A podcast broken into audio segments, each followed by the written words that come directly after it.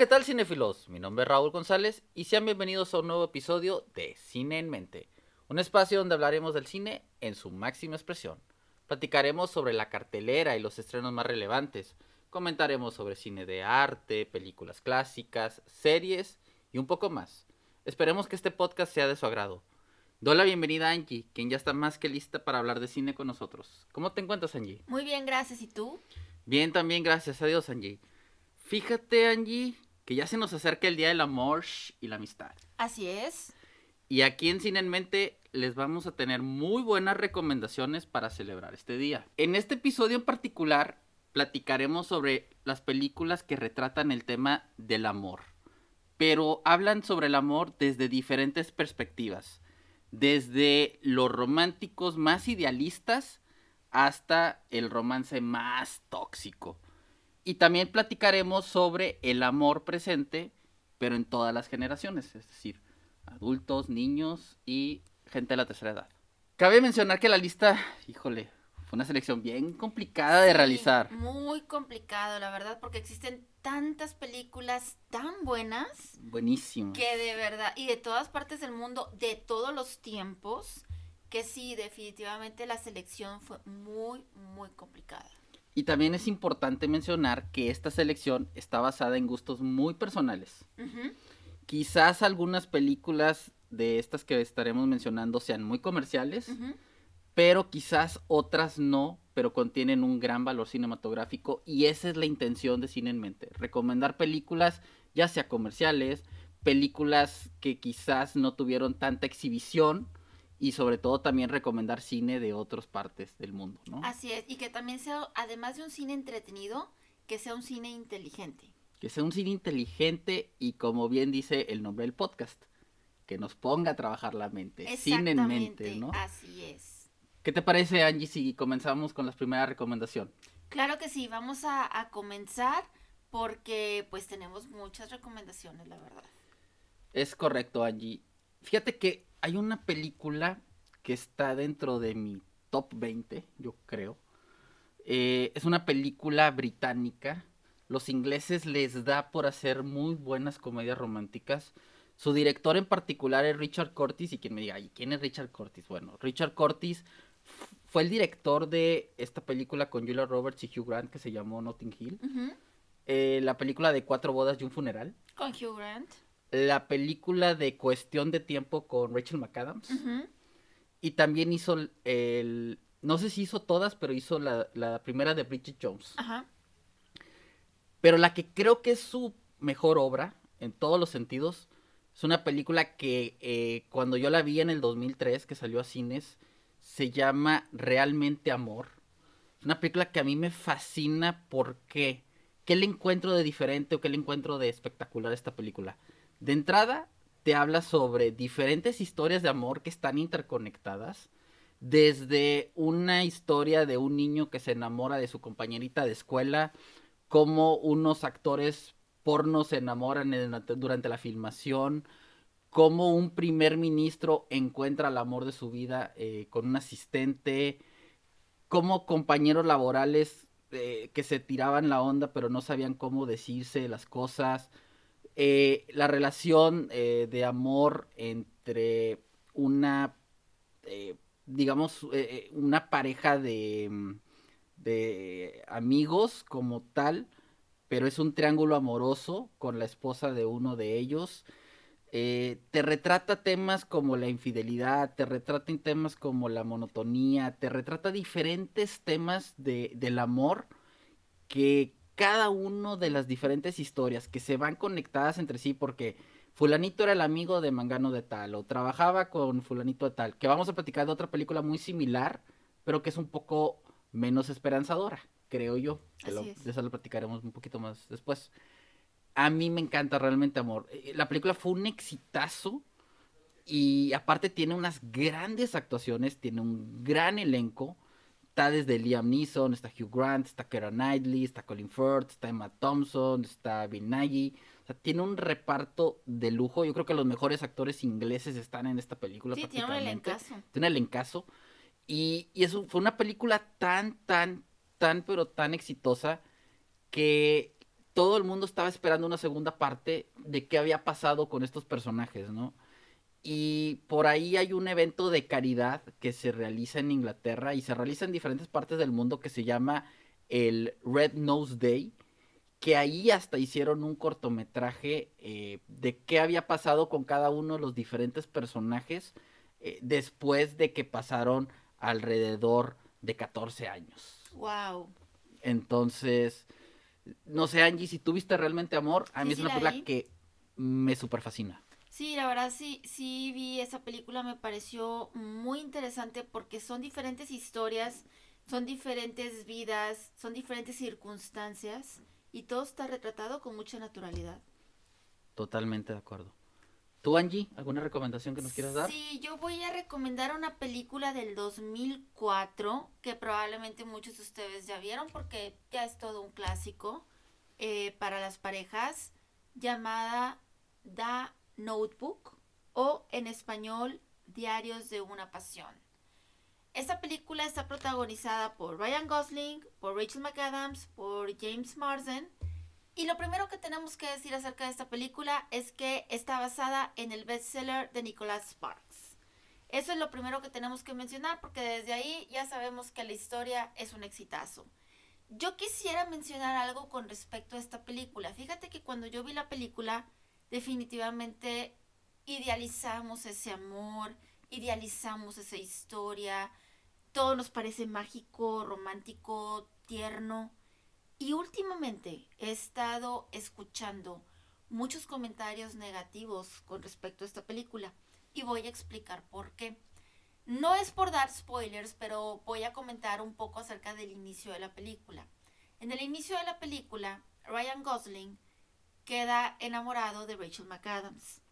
Están en una feria, entonces él quiere llamar su atención y quiere que ella salga con él. Pero para lograr esto, él se cuelga o está como suspendido de un juego mecánico. Ella está acompañada de un muchacho y él le dice, si no aceptas salir conmigo, yo me tiro de aquí y me mato. Y ella obviamente, no, no, obviamente no lo hagas, o sea, salgo, contigo, con tal de que no lo hagas. Y él dice, no, no, es que lo estás haciendo nada más porque me voy a tirar, no porque realmente quieras salir conmigo. Entonces tienes que decir que realmente estás convencida de salir conmigo, si quieres salir conmigo. No, sí, sí quiero salir conmigo. Obviamente presionada, acosada, eh, porque él tiende a, suicidarse, ¿no? Como una especie de chantaje y de manipulación cuando ella tiene todo el derecho del mundo de estar con otro muchacho, ella está en un plan muy tranquilo, ella no le está haciendo ningún daño a él y él de alguna manera viene y le incomoda. Claro que después de eso, pues ya salen y todo, aparentemente tienen un romance muy bonito por circunstancias de la vida y digamos que por diferencias socioeconómicas, principalmente se distancian y no quisiera contar más de la historia si es que no la han visto, porque creo que es una película que pueden disfrutar mucho, pero sí me gustaría mencionar esa parte tóxica, porque en su momento a lo mejor no lo vimos y esa parte la idealizamos, la justificamos, eh, lo, lo, veíamos como muy natural y no, en realidad eso no. Ahora, otra cosa también importante por mencionar con respecto a esta película es que después de ahí, Rachel McAdams y Ryan Gosling fueron pareja. Entonces, la historia de amor que vemos en pantalla, pues traspasó pantalla. Y también me gustaría comentarles que esta película la pueden ver por HBO Max. Fíjate, Angie, que Diarios de Pasión también es una película que a mí en lo personal me gusta bastante. Me gusta sobre todo todo el journey de los personajes como tal, porque digamos que la película está narrada desde la perspectiva de ellos grandes. Así es. Entonces, eh, eh, como que es padre la, la parte del recordar cómo se conocieron y el entender el entender todo eso, ¿no? Este, entonces es una, es una película muy, muy bonita. Entiendo el por qué ahora, con cómo ha estado evolucionando la sociedad, quizás nos estamos cuestionando un poco más el porqué de ciertas acciones de ciertos personajes en, en, esta actualidad. Es que últimamente el amor tóxico se romantiza, se idealiza, se justifica. Y eso es lo que también, precisamente por eso hacemos este podcast.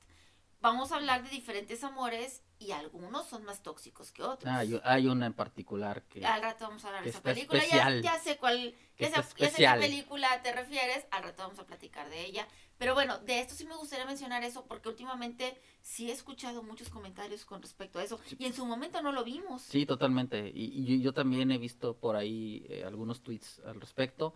Y fíjate que a mí se me olvidó comentar que en la de Realmente Amor es una película que desgraciadamente no se encuentra en plataformas, pero está eh, a la renta en diferentes plataformas de paga. Ah, ok, perfecto. Para que la puedan ver.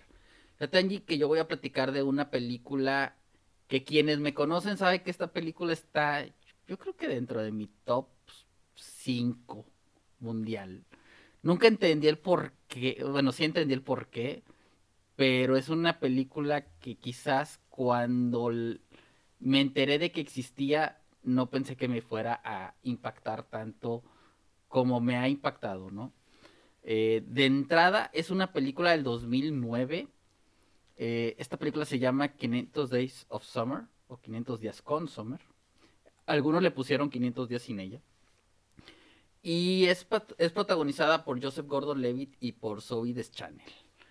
¿Qué me gusta de esta película? De entrada, me gusta que es una historia de amor un tanto agridulce porque la realidad es que no todas las historias son el cuento de amor. Eh, o sea, son, un, son una historia de... El cuento de hadas. De cuento de hadas, vivieron felices para siempre y, demás. Esta película es bastante realista y hasta cierto punto un tanto sarcástica. Eh, me encanta una escena eh, que donde Tom es el, el idealista y el que está pensando cómo van a ocurrir las cosas y, la, y, hay una escena muy bonita donde se divide la expectativa contra la realidad, ¿no? Tom pensando que todo va a salir increíble y la realidad eh, a la otra parte de la pantalla mostrándote que quizás las cosas no son como tú crees, ¿no?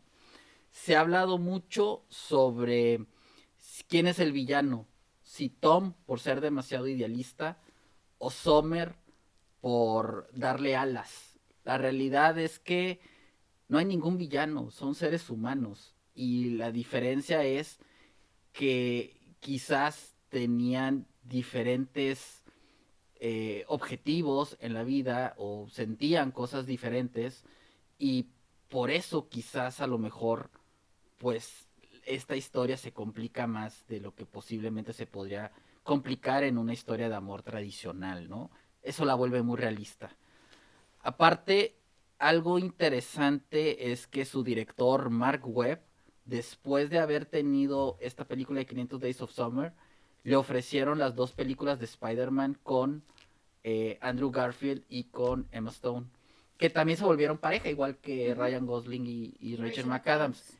Pero lo interesante es que Mark Webb es un director que sabe retratar historias de amor, porque lo mejor de Spider-Man no eran los efectos especiales y no era la historia del cómic sino cómo se desarrollaba la historia de amor entre Peter Parker y, y, Gwen Stacy en este caso.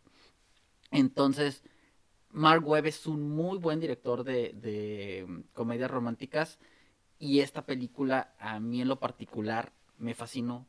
Y lo que más me gustó de la, de la película es el final, porque si bien la película es agridulce, tiene un final de esperanza no, no siempre eh, todo está perdido y siempre hay una luz al final del túnel, ¿no?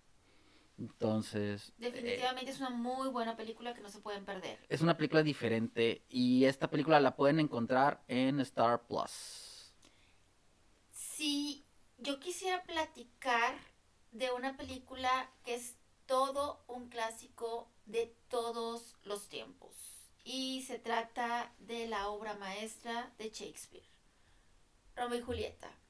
En esta ocasión vamos a platicar acerca de la versión protagonizada por Leonardo DiCaprio, por Claire Danes, por Paul Roth, porque Paul Roth también sale en la película, aunque es una participación mínima, como cameo, pero también Paul Roth está dentro del elenco. Bueno, vamos a platicar acerca de esa versión porque está dirigida por Baz Luhrmann, que como bien comentamos en el primer podcast, es el director de Elvis y es el director de eh, Rouge, el- de Gatsby, o sea, de muchísimas películas en donde el principal elemento se llama color. Es una película colorida, es una película viva, vamos a llamarlo así, vibrante. Eh, entonces, Romeo y Julieta definitivamente es un clásico de clásicos de todos los tiempos y muchos de ustedes ya la vieron y saben la historia, pero trata acerca de dos familias, bueno, una pareja este, que son hijos de familias que son enemigas y pues ellos tienen que luchar contra todo para poder estar juntos. No quiero platicar muchos si en caso no han visto la película o no conocen la historia, porque tienen que verla y esta película la pueden ver por Star Plus y siguiendo con Leonardo DiCaprio, otro clásico de clásicos es Titanic. Esa película fue en 1997. Leonardo DiCaprio encabeza el elenco, pero todos sabemos que Kate Winslet y Billy Zane también son parte de este film. Y bueno, lo primero que tenemos que mencionar de Titanic es que tiene una taquilla histórica. Sí, na- nada más la, la cuarta película más taquillera de toda la historia. Exactamente, o sea, su, su taquilla habla por la película. Todo el mundo sabe que es la historia que sucede de un romance dentro de un majestuoso barco que va dividido por clases sociales y la pareja principal que viene siendo Leonardo DiCaprio y Kate Winslet, pues pertenecen a diferentes clases y estatus sociales y pues tienen que luchar contra ello y todos también sabemos lo que sucede con el barco y todos los problemas que tienen, ¿no? Algo también interesante e importante resaltar con Titanic y también, fíjate, con, con Romeo y Julieta es el soundtrack. Con Romeo y Julieta Era Cardigans. era Cardigans, o sea, y se volvió, wow, súper popular Cardigans. Y Titanic, bueno, ¿qué puedo yo decir? Celine Dion con My Heart Will Go On ya traspasó todo lo que viene siendo clásicos en, en cine, o sea, esa, esa canción realmente, ¿quién no se la sabe hoy en día? Tanto viejas generaciones, nuevas generaciones, todos van a saber esa, esa yo- canción, Yo, ¿no? creo que hay cuatro canciones en la historia, o sea, que son clásicas. Podría ser la de la de Celine Dion, la de Aerosmith, Ah, Miss a definitivamente. Thing. Sí. la de Unchained Melody The Ghost. Uh, definitiva.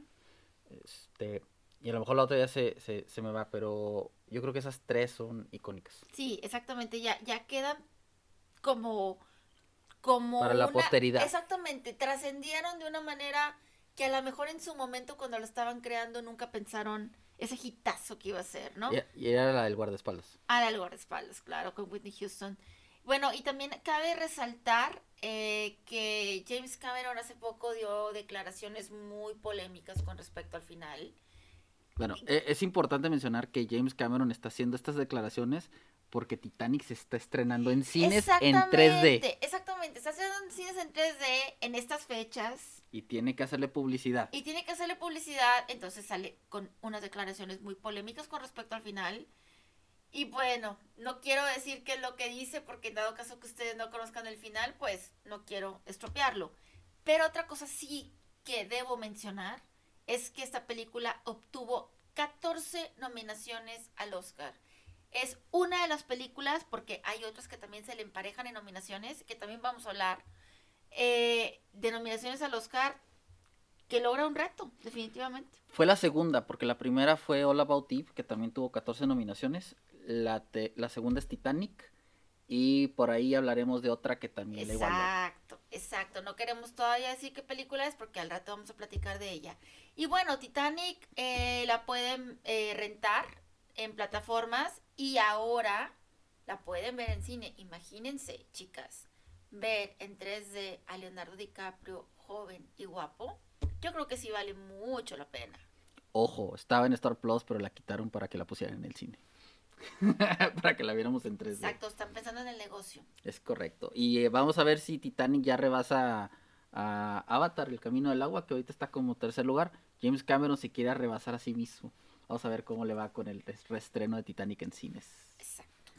Fíjate, Angie, que yo quiero hablar de lo que yo considero la trilogía más consistente en la historia del cine.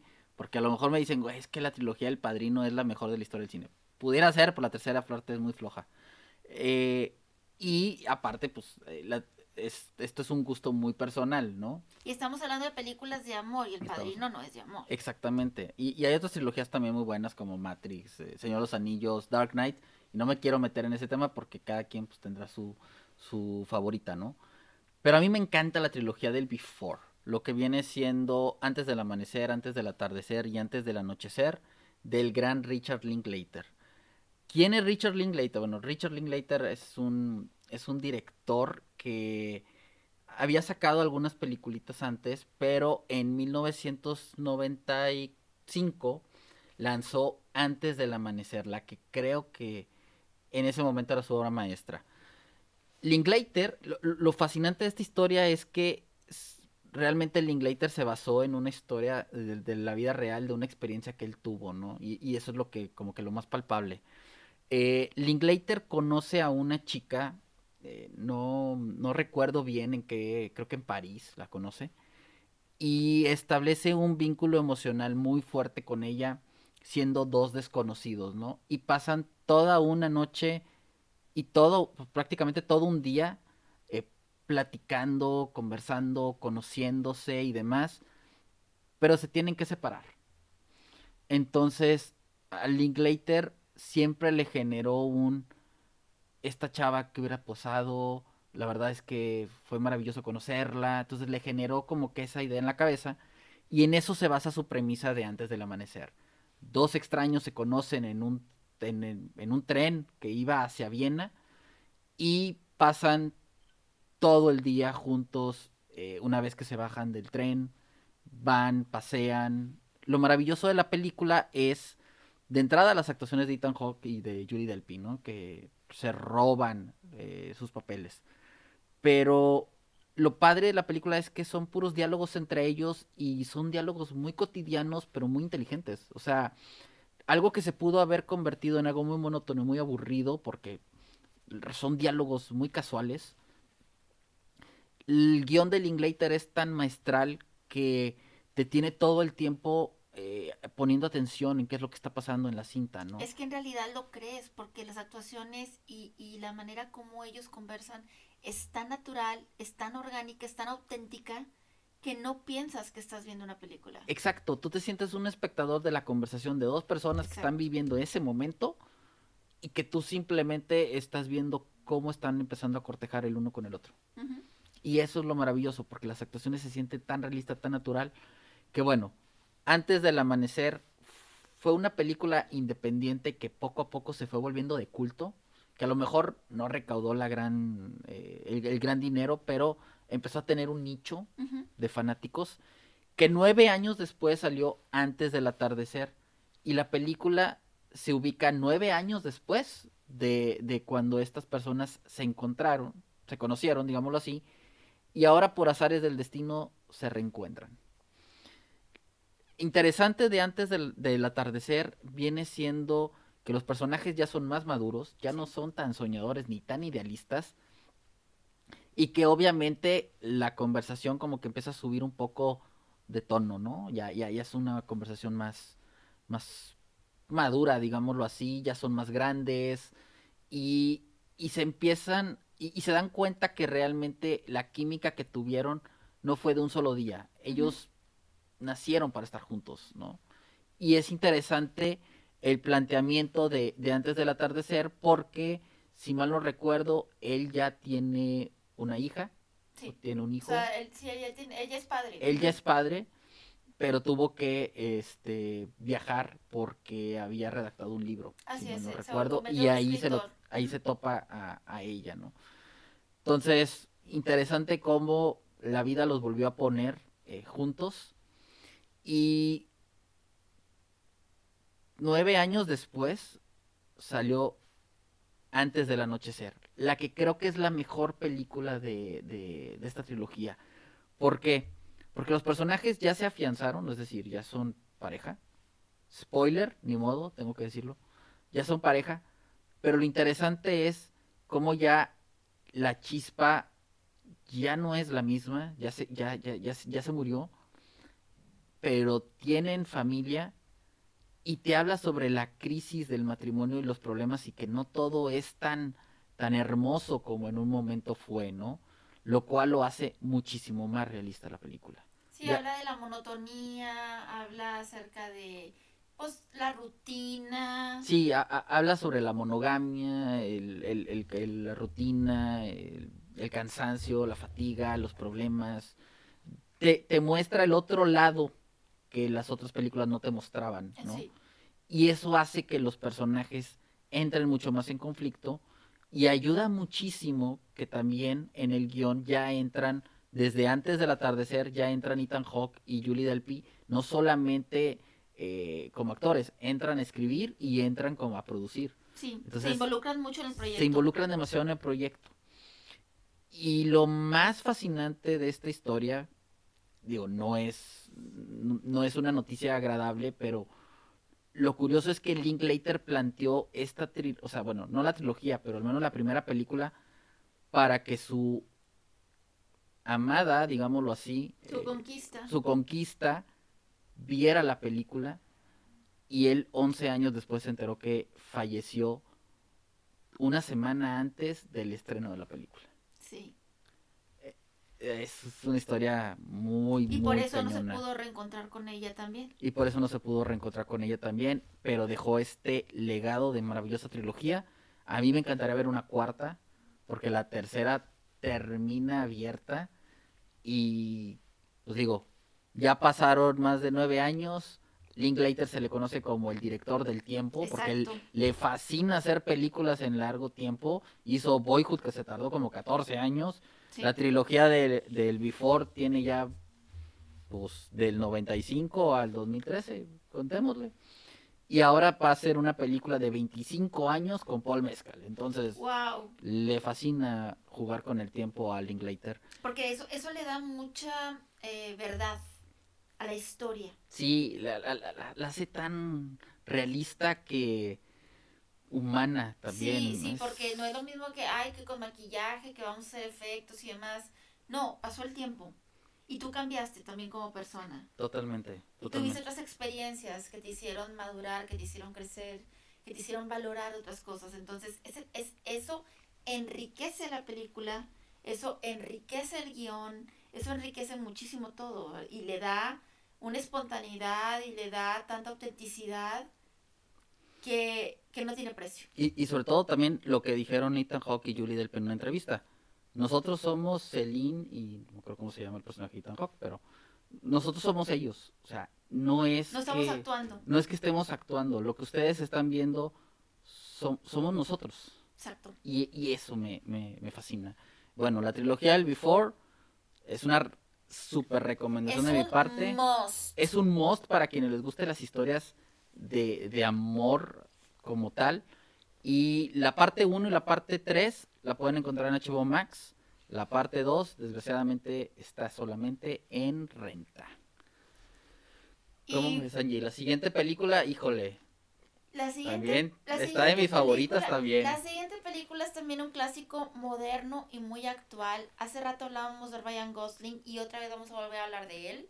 Pero ahora junto a Emma Stone, ya que son los protagonistas de La La Land. También hablábamos hace un momento de Titanic, que tuvo 14 nominaciones al Oscar. Pues lo mismo pasa con La La Land. También obtuvo 14 nominaciones al Oscar. ¿Y qué es lo que voy a resaltar de La La Land? Primero que nada, la dirección de Damien Chazelle. Maravillosa, estupenda, magnífica. ¡Wow! Ya, lo platicamos en el podcast pasado con Babylon. Esta es la obra maestra. Exactamente. Y bueno, Emma Stone canta bellísimo, actúa padrísimo. Y Ryan Gosling, a pesar de haber sido un niño Disney, que creció junto a Britney Spears, Christina Aguilera, Justin Timberlake y demás, canta, pero digamos que su mayor talento es tocar el piano. Entonces descubrimos nuevos talentos en Emma Stone y Ryan Gosling que nos deslumbran. La música de Justin Horwitz, wow, al igual que Babylon, se luce en el soundtrack, pero todavía creo que La La Land está mejor que Babylon. En, sí, no, en, sí, en la música y como película, sí. Y la fotografía de Linus Sandgren, wow, wow, wow. O sea, La La Land es una película inteligente con un guion actual, real, actuaciones muy convincentes, una dirección creativa, una dirección estupenda. De verdad, un clásico que no se puede vender, perder. Ahora, otra cosa interesante con La La Land es musical. Mucha gente dice, no, los musicales no. Guácala, no me gustan. Ok, si no te gusta un musical, te va a gustar la historia. Sí, a mucha gente no le gustó el final. Porque es actual y real. Pero yo creo que el final es lo que la hace la obra maestra que es. La hace diferente. La hace diferente, te, te saca de la zona de confort a la que estás acostumbrado a ver en este tipo de películas. Sobre todo los musicales se presta mucho. Sí.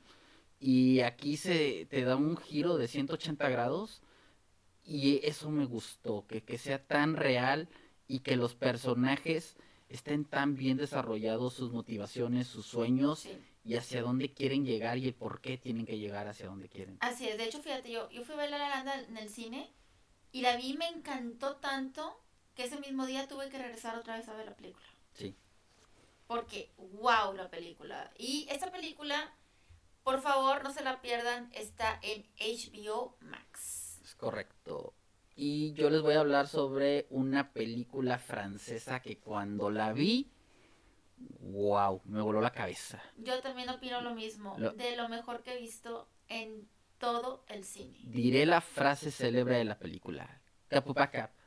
Bellísima película. Una película coproducida con Bélgica se llama eh, Jeux d'enfants o Juego de Infantes o Juego de Niños. En español le pusieron Atrévete a Amar. Y fue la película con la que yo conocí a Marion Cotillard. Yo también ahí la conocí. Y wow, quedé enamorado de ella desde que la vi. Me fascinó la película porque te plantea una historia de una amistad muy bonita entre dos niños, aunque un tanto tóxica, porque los niños, digamos que tienen una caja y con esa caja eh, se la pasan entre ellos para hacerse retos. Estos retos, conforme van creciendo estos niños, pues cada vez se empiezan a volver un poco más tóxicos. Tóxicos, eh, complicados, enfermos, como le quieras llamar, ¿no? Lo, interesante de esta película son algunas cosas. De entrada, eh, la gran química que tenía el Marion Cotillard y Guillaume Canet que se terminaron casando. Claro. Y que Guillaume Canet terminó siendo un director muy renombrado en Francia. Eh, y esta película pues, fue como que sus primeros pininos en, en, actuación, ¿no? Ahora, cabe mencionar que esta película es del 2003. Esta película es del 2003, es correcto. Y algo también muy, muy, muy interesante o muy bonito de la película, pues es la fotografía. La fotografía está bastante... Me recordó mucho a Amélie esos tonos amarillos em, bastante peculiares, pero que le imprimen un aspecto diferente en lo visual, ¿no? Otra cosa que también me encanta de esta película es que tiene un final abierto. Tiene un final abierto que se que se que se que digamos que se, presta a diversas em, interpretaciones por parte del espectador. Y en general la película es una historia donde quizás nos hemos hecho mucho daño, pero no podemos dejar de estar juntos, ¿no? Digamos. No podemos vivir el uno sin no podemos vivir el uno sin el otro. O sea, sí somos amigos, sí nos tiramos entre nosotros, pero me doy cuenta que sin ti no, no, me, soy, estoy vacío, ¿no? y, y, me encanta la, la, la película en, en, términos generales. Jules d'Enfant, esta película la pueden eh, ver en Movie. En Movie se encuentra, fue de las grandes sorpresas que me encontré dentro del catálogo de Movie. Porque es bien difícil encontrarla. Esta película nunca la pude conseguir ni en DVD, ni en Blu-ray, ni en el formato que se quieran imaginar. Y tampoco está en YouTube. Entonces, en Movie está y vale muchísimo la pena. Y fíjate que, hablando de otra película internacional, una película que me gusta muchísimo es El mismo amor, la misma lluvia. Esta es una película del 1999 argentina con el maestro de la actuación, porque yo le voy a llamar ya maestro, Ricardo Darín. Sí, definitivamente es un maestrazo. Ricardo Darín en una película de Juan José Campanella, este gran director al que yo admiro bastante desde su primera película que yo vi, que fue El hijo de la novia.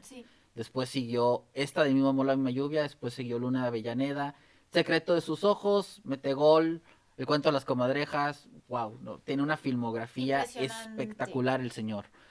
Y esta película me gustó porque, aparte de que Ricardo Darín hace una gran interpretación acompañado de Soledad Villamil, que es con quien compartió eh, cast en El secreto de sus ojos, porque a final de cuentas tienen mucha química entre ellos. Me, gustó porque es una historia romántica, pero está más enfocada en, el amor adulto, no en el, en el amor juvenil, en la idealización, no. Esta está más centrada y te habla sobre, sobre un problema muy cotidiano eh, dentro de las parejas en esa edad, ¿no? Que es el conformismo y el, pues, estoy bien como estoy, ¿para qué le tiro a más, no? Eh, oye, pues es que estoy trabajando en esto, pero tengo el potencial de hacer muchas cosas, pero estoy bien como estoy, ¿no? Y en cambio tu pareja dice, no, pero es que tú puedes darle más, tú puedes, arriesgate, inténtalo, salte de la zona de confort no, pero es que luego voy a perder lo que tengo. Y entonces como que empiezan a tener este tipo de conflictos ya más realistas, ¿no? Digámoslo así. Y que suceden. Y que suceden, ¿no? Y, me encanta cómo lo, cómo lo retrata Campanella eh, en general, porque el guion es, es bastante sólido. Y otra cosa que también me fascina de esta película, que es un colaborador recurrente con, con José Campanella, es la música de Milo Cauderer. Eh, este cuate hace piezas musicales muy bonitas y, que, que van acompañando muy bien los momentos de la película. Entonces, una recomendación, El mismo amor, la misma lluvia, película argentina, Ricardo Darín, eh, Juan José Campanella. Es calidad. Es calidad asegurada y la encuentran en YouTube. Pues no está en plataformas, está en YouTube. O sea, YouTube todavía cualquiera tiene oportunidad de verlas. Es que no pierdan la oportunidad antes de que quiten la película, aprovechen y vean el mismo amor, la misma lluvia. Es correcto, Angie. Bueno, pues yo voy a hablar, yo creo que de la película con la relación más tóxica de este listado, porque probablemente tengamos otras películas también que son muy tóxicas. Voy a ser muy honesta, la película me gustó bastante porque la película está muy entretenida, está bien actuada, bien dirigida y demás.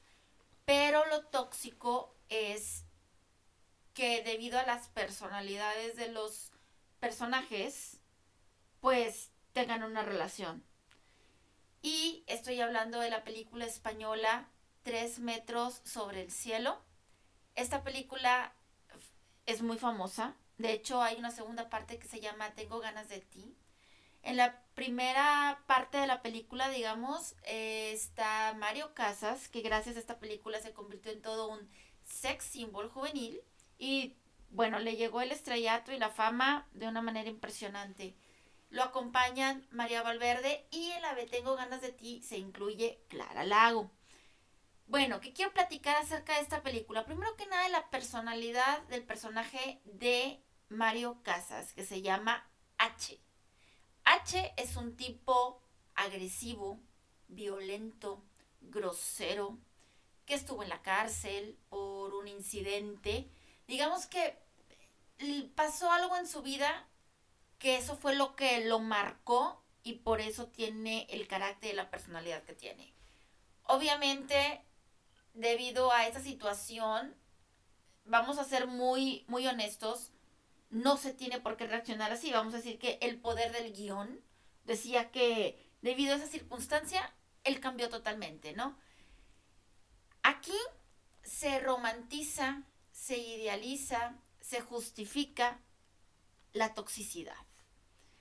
¿Y por qué lo digo? Porque la película inicia en donde Mario Casas, que es un hombre agresivo, está manejando una moto con una chamarra de cuero y de repente ve a, María Valverde, a, su protagonista, y, ve que está dentro de, un carro, va al colegio, el chofer maneja el carro y demás, es una niña bien, y se le acerca a la ventana y le dice fea.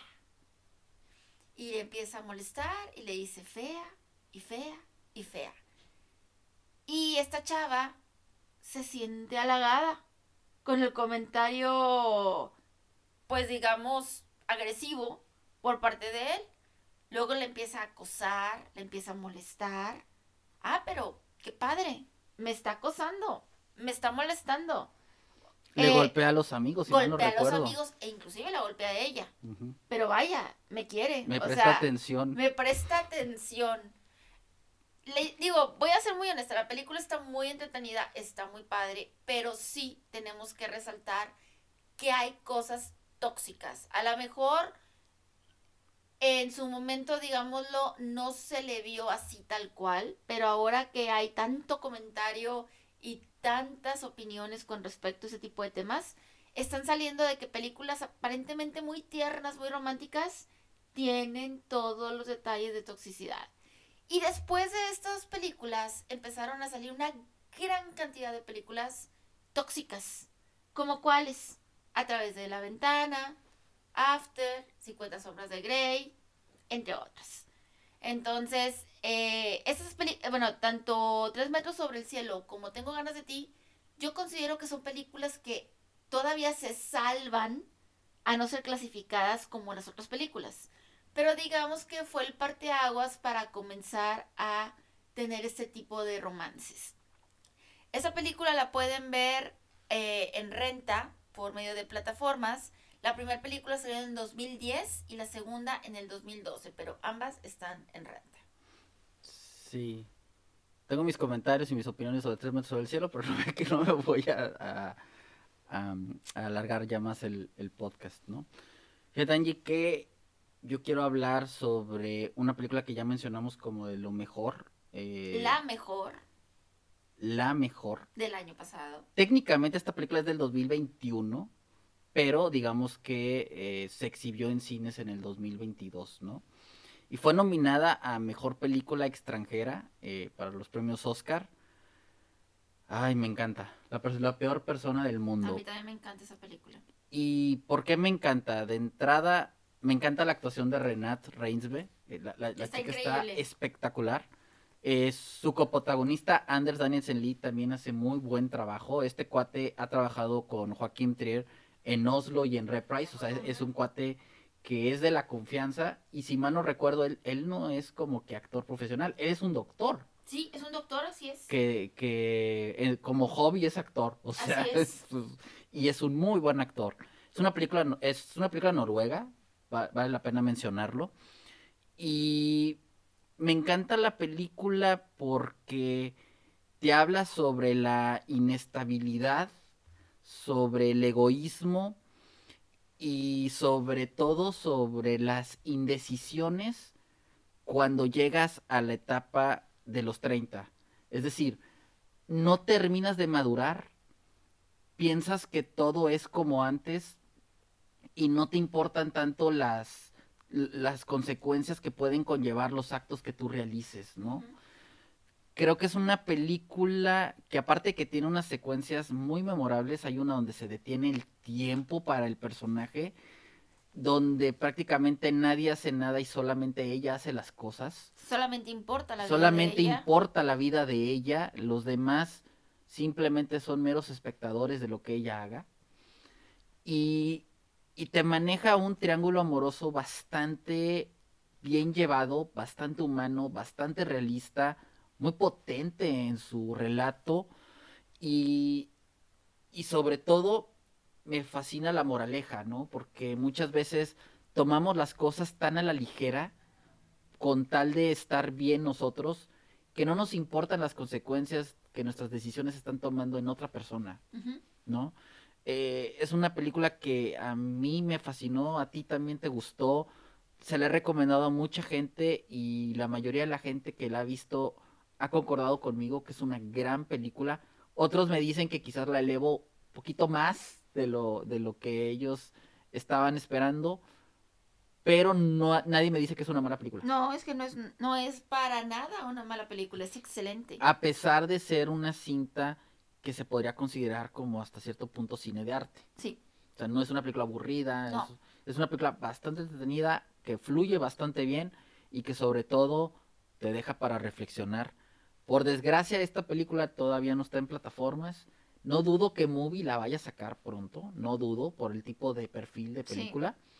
pero pues, de momento está en, en renta en las plataformas más importantes. Y es un must. Es un must definitivamente para quienes les guste el cine, pues digamos, eh, realista y, y- y melodramático, ¿no? Hasta cierto punto.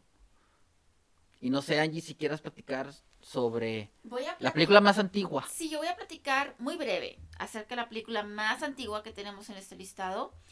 Es de 1939, imagínate, todavía no habíamos nacido. Ya llovió. Wow.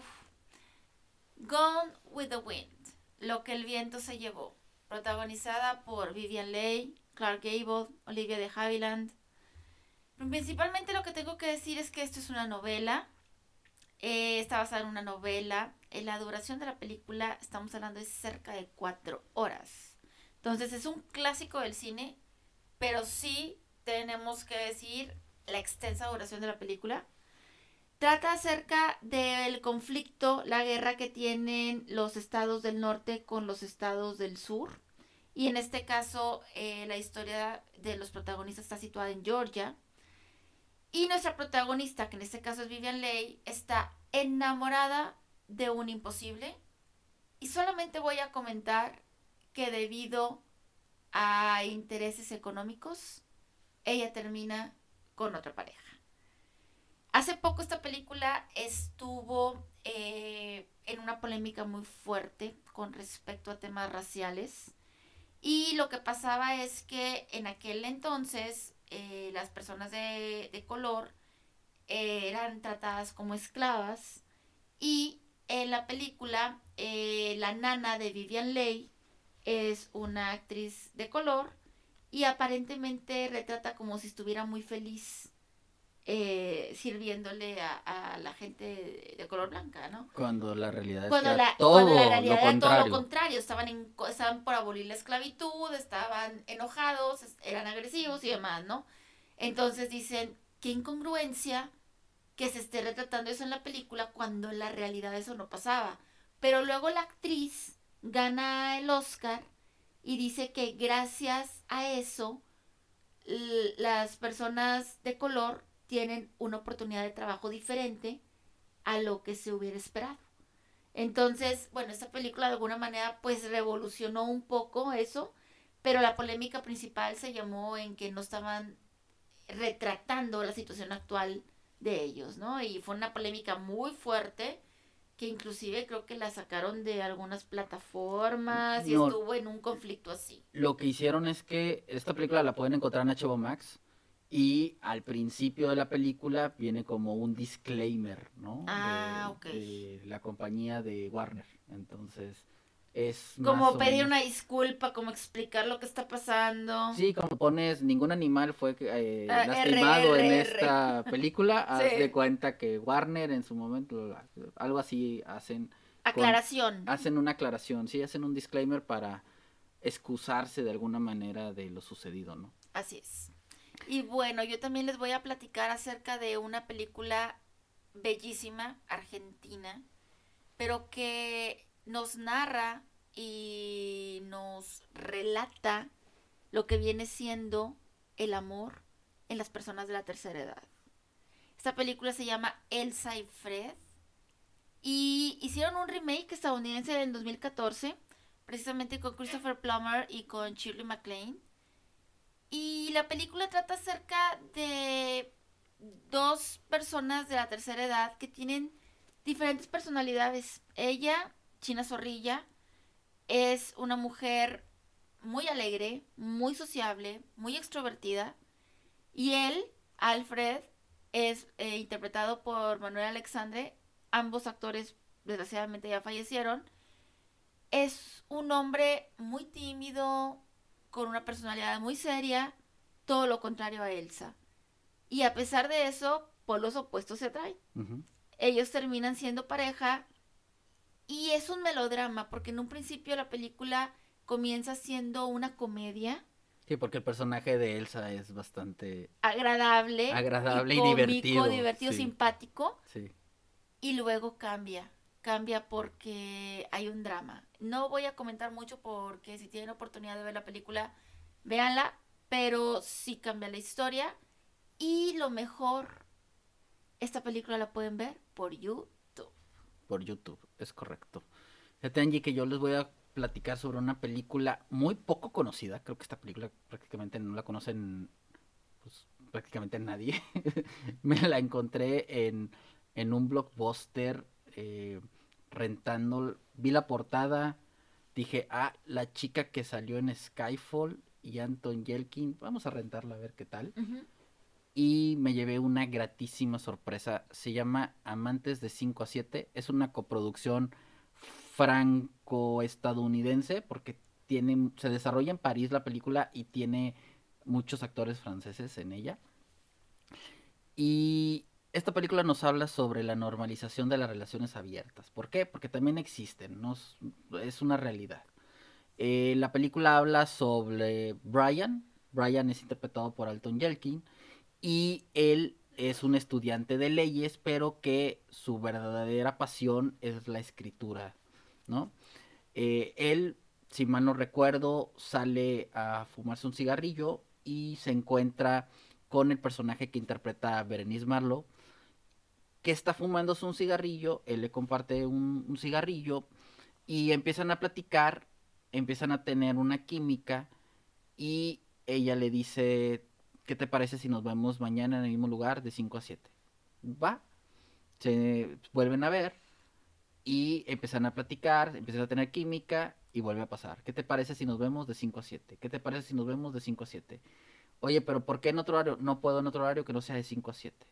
Total, pues bueno, van a museos, van a diferentes lugares, hasta que ella le, e, él le pregunta que por qué solamente de 5 a 7 y ella le dice que solamente en ese horario ella puede porque ella está casada y, tiene, hijos.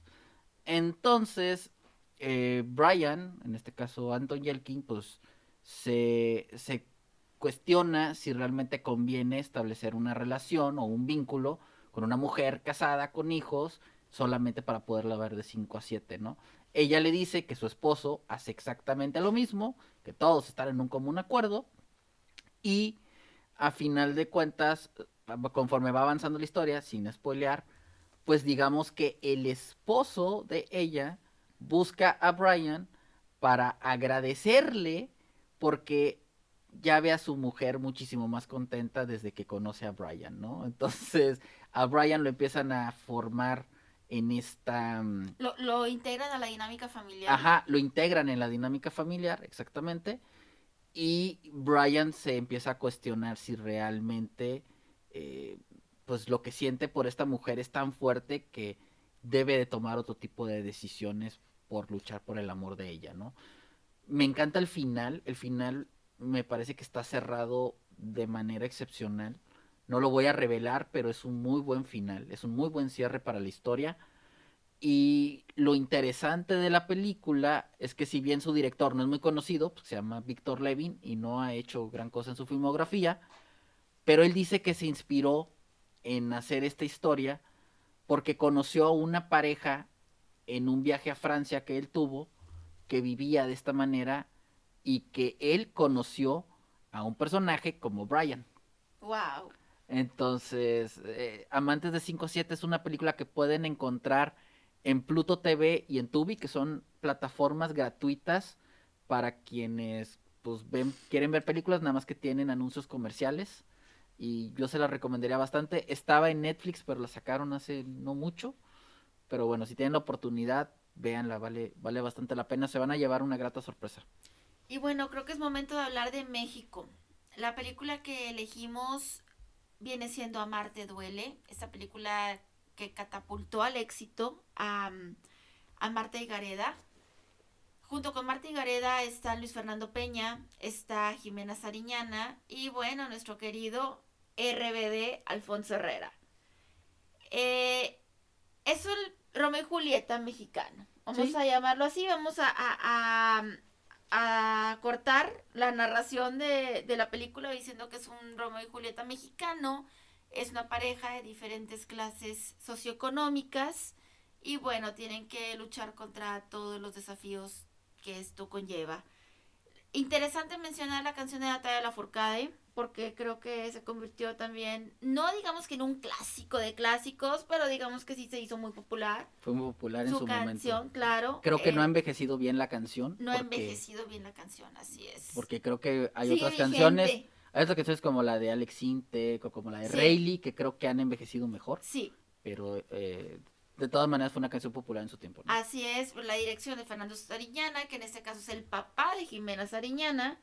Y bueno, ha habido muchos memes de esta película, de las frases que se decían y demás. Entonces, Amarte duele es la recomendación de cine en mente en cuanto a cine mexicano debido al Día del Amor. Es importante mencionar que esta película la pueden ver en Amazon Prime Video. Así es. Tengi, que yo les voy a platicar sobre una película que también me gusta muchísimo porque habla sobre el destino como tal. Eh, y es una película que se llama Serendipity. Es protagonizada por John Cusack, Kate Beckinsale y Jeremy Piven. Esta era una película pequeña de, Miramax Studios cuando todavía existía Miramax, cuando Harvey Weinstein era el todopoderoso de Estamos hablando del 2001. Estamos hablando del 2001. Y la, la premisa básicamente es la historia de dos personas que se conocen en Nueva York en una tienda departamental y se pelean por los últimos, por unos guantes que ven que son los últimos, ¿no? Entonces, e, eso conlleva que empiecen a intercambiar palabras, ¿no? Eh, terminan intercambiándose, eh, si mal no recuerdo, se quedan un guante y un guante cada uno, pero empezaron a tener una buena química y se intercambian sus teléfonos de una manera bastante inusual. Él, él le pide el teléfono a ella, pero ella prefiere dejárselo al destino. Entonces ella traía un libro de El amor de tiempos de cólera de Gabriel García Márquez y le anota su teléfono y le dice, cuando tú encuentres este libro y veas mi teléfono, me puedes hablar, se lo dejaremos al destino. Y él dice, bueno, yo también quiero tener mi oportunidad, ¿no? Entonces él eh, anota en un billete, no me acuerdo si de 10 dólares, de 5 dólares, no me acuerdo de la denominación. De, denominación, pero anota su teléfono también. Entonces, el común acuerdo es, ¿saben qué? ¿Sabes qué? Si nosotros, alguno de los dos, llega a tener el objeto con el teléfono de la otra persona, de inmediatamente nos vamos a llamar. Y eso significa que tenemos que estar juntos. Es correcto.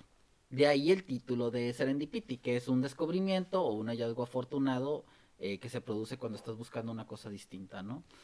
Entonces, digamos que pasa cierto tiempo, ella está eh, en una relación con un músico, si mal no recuerdo, y él está a punto de casarse.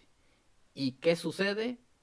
Que como parte de los regalos, un, regalo que le entrega la futura, la prometida, digámoslo así, de, de John Cusack, es que le regala el libro de este con el teléfono de la chava porque ella siempre había visto que él cuando entraban a tiendas de libros siempre buscaba ese libro en particular, ¿no? Y ella que está a punto de emprender un viaje eh, se encuentra con el billete donde viene el teléfono de él, ¿no? Así es. Entonces, sin espolearles la película, la premisa es qué va a pasar con estas dos personas que ya, ya tienen los objetos y que están en relaciones muy formales con otras personas a quienes quieren bastante. Así es, y pasó el tiempo. Y pasó no, no es de que inmediatamente llegaran esos objetos a sus manos, no, pasó el tiempo. Pasó el tiempo. Esta película la pueden encontrar en renta. Estaba en Netflix, la vi en Prime hace tiempo, pero ya no está en ninguna de las dos. Así que... Es una lástima. Es una lástima porque es una muy bonita película y, está dentro de mi top personal de comedias románticas. Sí, y yo les voy a platicar acerca de una película llamada One Day, el mismo día. Esta película está protagonizada por Anne Hathaway, John Sturge y, y Patricia Clarkson. Y voy a platicarles un poquito acerca de esta película. Es del 2011 antes que nada voy a decir, la pueden ver en Netflix, es una película muy, muy bonita. El día de su graduación, el personaje que hace Anne Hathaway y Jim Sturge tratan de tener una relación, pero ahí se dan cuenta que no son compatibles y deciden quedar como amigos.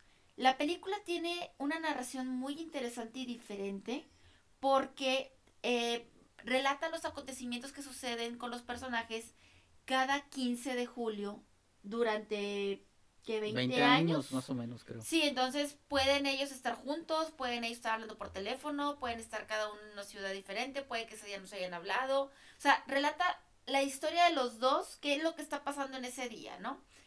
Y, y llega un momento en donde pasan por tantas cosas juntos, en donde su vida va cambiando, que luego la película da un giro muy inesperado y es una película muy emotiva. Yo creo que el final nadie lo ve venir.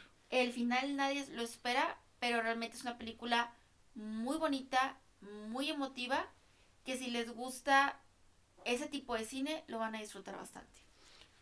Sí, totalmente. Fíjate que yo voy a hablar de una película que buscando dentro del catálogo de qué películas podemos recomendar, dije, wow, esta, esta película es buenísima se llama Blue Valentine o Triste San Valentín. película. Otra película de Ryan Gosling. ¿Eh? Pero que habla del amor de otra, de otro enfoque, ¿no? Y creo que es la mejor actuación de Michelle Williams de todas las extraordinarias actuaciones que ha tenido. Definitivamente. Yo me acuerdo cuando hablamos de Michelle Williams para el Oscar que yo dije, hay películas en donde la quieres ahorcar. Es esta. Es esta, definitivamente. Aquí te lo juro que daban unas ganas de darle unas cachetadas porque su actuación es tan, tan real que es, no puede ser lo que está pasando.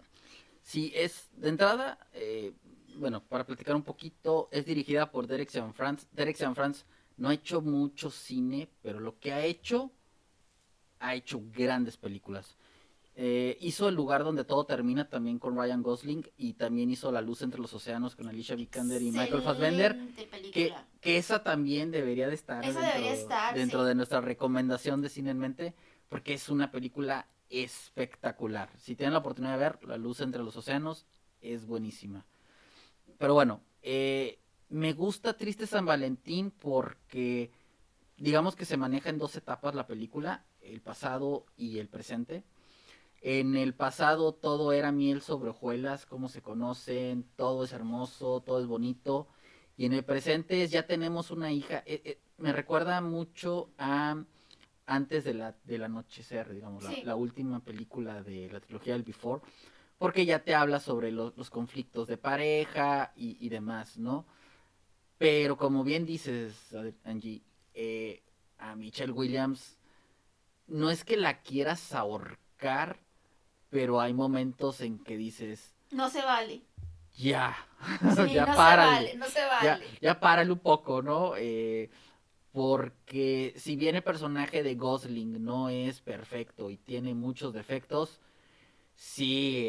Pero te encariñas mucho con Gosling. Bueno, yo me encariñé mucho con Gosling. Sí, sí, sí, Williams a veces dices tú, ya, ya, ya, por favor, o sea, el pobre cuate está tratando de hacer las cosas bien y tú estás en modo depresivo, estás en modo quiero pelear, e, está complejo, ¿no?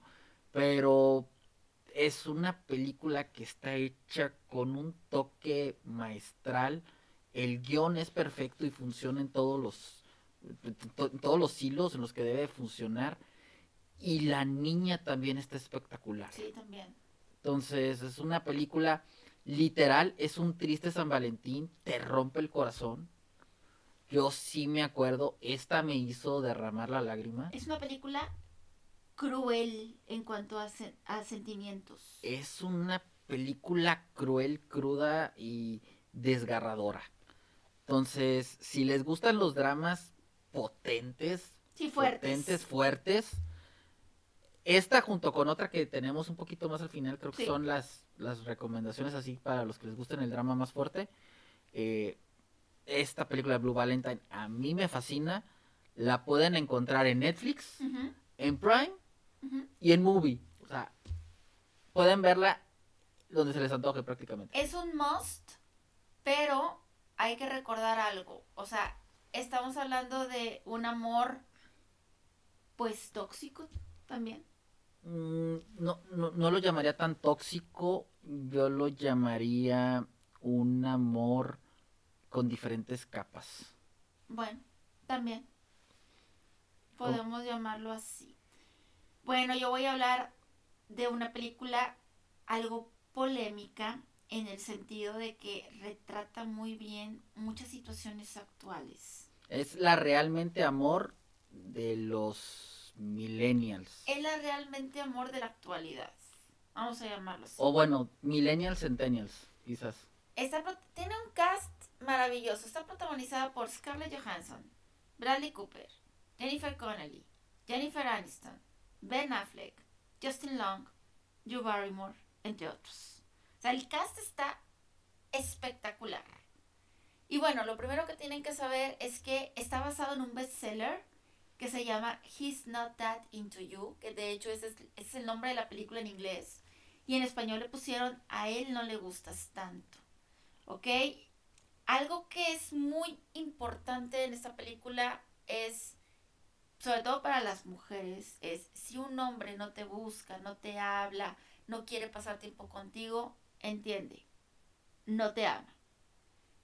Es como cuando le dices a, la amiga, amiga, entiende, estás viendo y no ves. O sea, es, es, es lo mismo, pero lo que me gusta mucho de esta película es que retrata diferentes historias de relaciones de parejas en donde existe el manejo de infidelidades, en donde tú puedes pensar que un matrimonio o una pareja está sumamente sólida y la pareja que tú crees que es la que tiene menos madurez, que es la que no tiene los cimientos bien sólidos, es la más sólida. Es realmente la más sólida. Eso es lo que me pareció muy interesante de la película cómo maneja las altas y bajas en las relaciones de pareja y el, el cómo las mujeres se deben dar cuenta cuándo es un no y cuándo es un sí. Esa película es del 2009 y ya nos estaba hablando de una realidad eh, y una actualidad, digámoslo así, porque hoy en día se vive, te lo digo, yo, yo lo vivo con muchas amigas de que, amiga, estás viendo y no ves. O sea, esta película es un claro ejemplo de ello.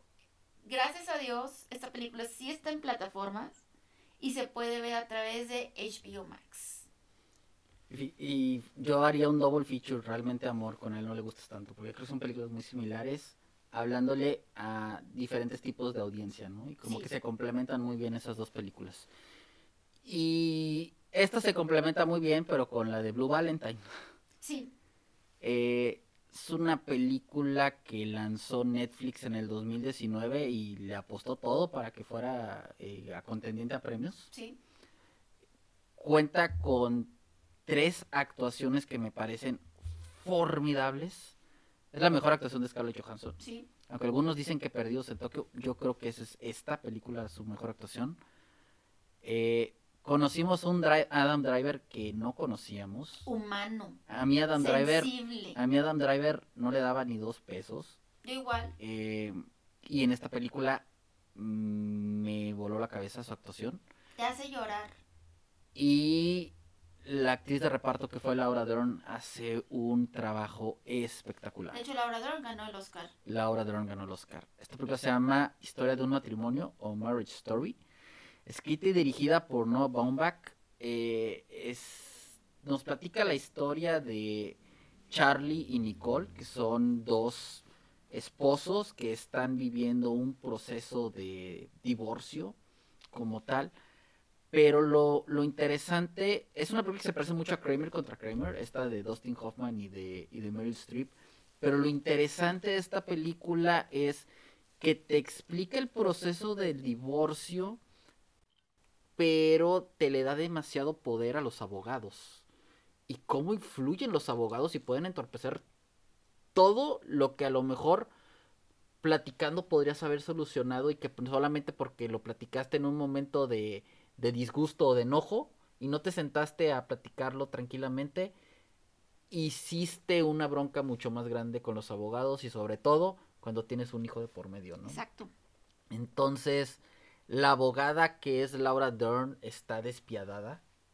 Eh, va por todo. Va por todo, ella juega a ganar y mentaliza al personaje de Scarlett Johansson que tiene que jugar a ganar. O sea, ¿no? tien- tiene que ser guerra. Tiene que ser guerra, o sea, no, no puede haber una Un conciliación. acuerdo. No, no puede haber un acuerdo, no puede haber cordialidad, no puede haber cariño. No, tiene que ser guerra. Y el problema es que eh, cuando los padres están en este proceso de, de divorcio, de entrada desconocen el proceso y para Sí. eso se guían con los abogados, ¿no?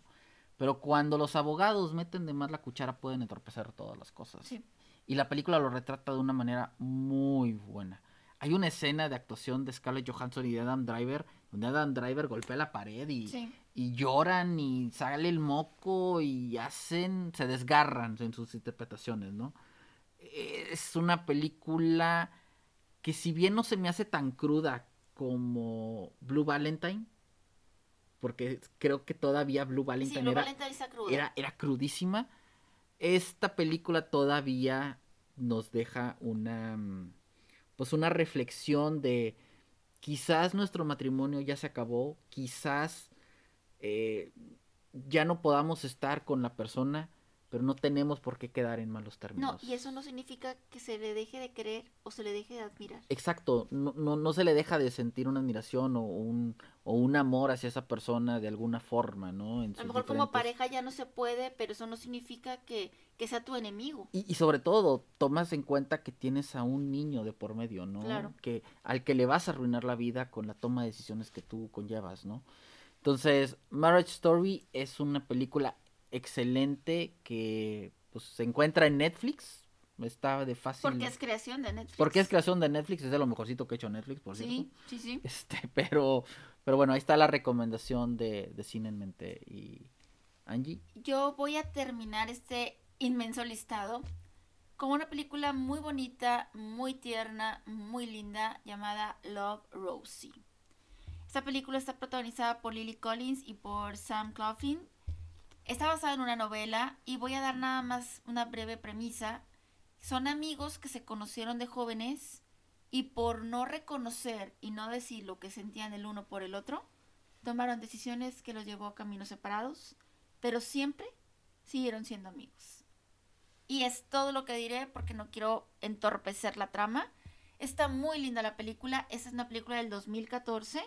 Y esta película está en dos plataformas ahorita. Está tanto en Amazon Prime como en Paramount Plus. Es una película que yo pensé que no me iba a gustar y que sí me gustó. Sí, es que está muy linda la película, la verdad sí la van a disfrutar. Si les gusta el cine tranquilo, romántico, bonito, les va a gustar esa película. Y, Y- bueno, y tenemos muchísimas más, pero obviamente por falta de tiempo no podemos hablar de ellas, pero está Ghost, está El guardaespaldas. el guardaespaldas, cómo perder un hombre en 10 días. Que, que, que acaba de ser el 20 aniversario. El 20 ¿no? aniversario, y se, de hecho se juntaron Kate Hudson y Matthew McConaughey. Está Pretty Woman, Notting Hill, de Bridget Jones, que ya dije de Richard Curtis. hay, hay, Muchísimas. hay muchis Love Story. Pero fíjate que hay dos películas en plataformas ahorita debido a la fecha. Una viene siendo Your Place or Mine La de Ashton Kutcher y Reese y Witherspoon. Reese Witherspoon y, Y la de Boneta, ¿no? Exactamente, At Midnight, ¿no? At Midnight, que la pueden ver por Paramount Plus. Así es. Entonces esas dos películas también están debido a esta ocasión especial. Y lo que sí hay que recordarles es que estamos en redes sociales. Sí, nos pueden encontrar como arroba cine en mente en Instagram, en Twitter, en Facebook y en TikTok. Así es. Así es que les agradecemos muchísimo por estar con nosotros, agradecemos muchísimo todo su apoyo y recuerden seguirnos en redes sociales, recuerden que queremos escucharlos, saber sus opiniones, recomendaciones, sugerencias y bueno, ustedes también pueden decirnos cuáles vienen siendo sus top de películas románticas. Es correcto. Les agradecemos muchísimo que nos hayan acompañado en este nuevo episodio. Próximo episodio va a estar bien interesante porque hablaremos sobre la amistad. Así es, recuerden el Día del Amor y la Amistad, así es que este podcast fue del amor y el próximo podcast de la amistad. Así que estén al pendiente. Muchísimas gracias. Cuídense mucho y nos escuchamos a la próxima. Hasta luego. Muchas gracias, hasta luego.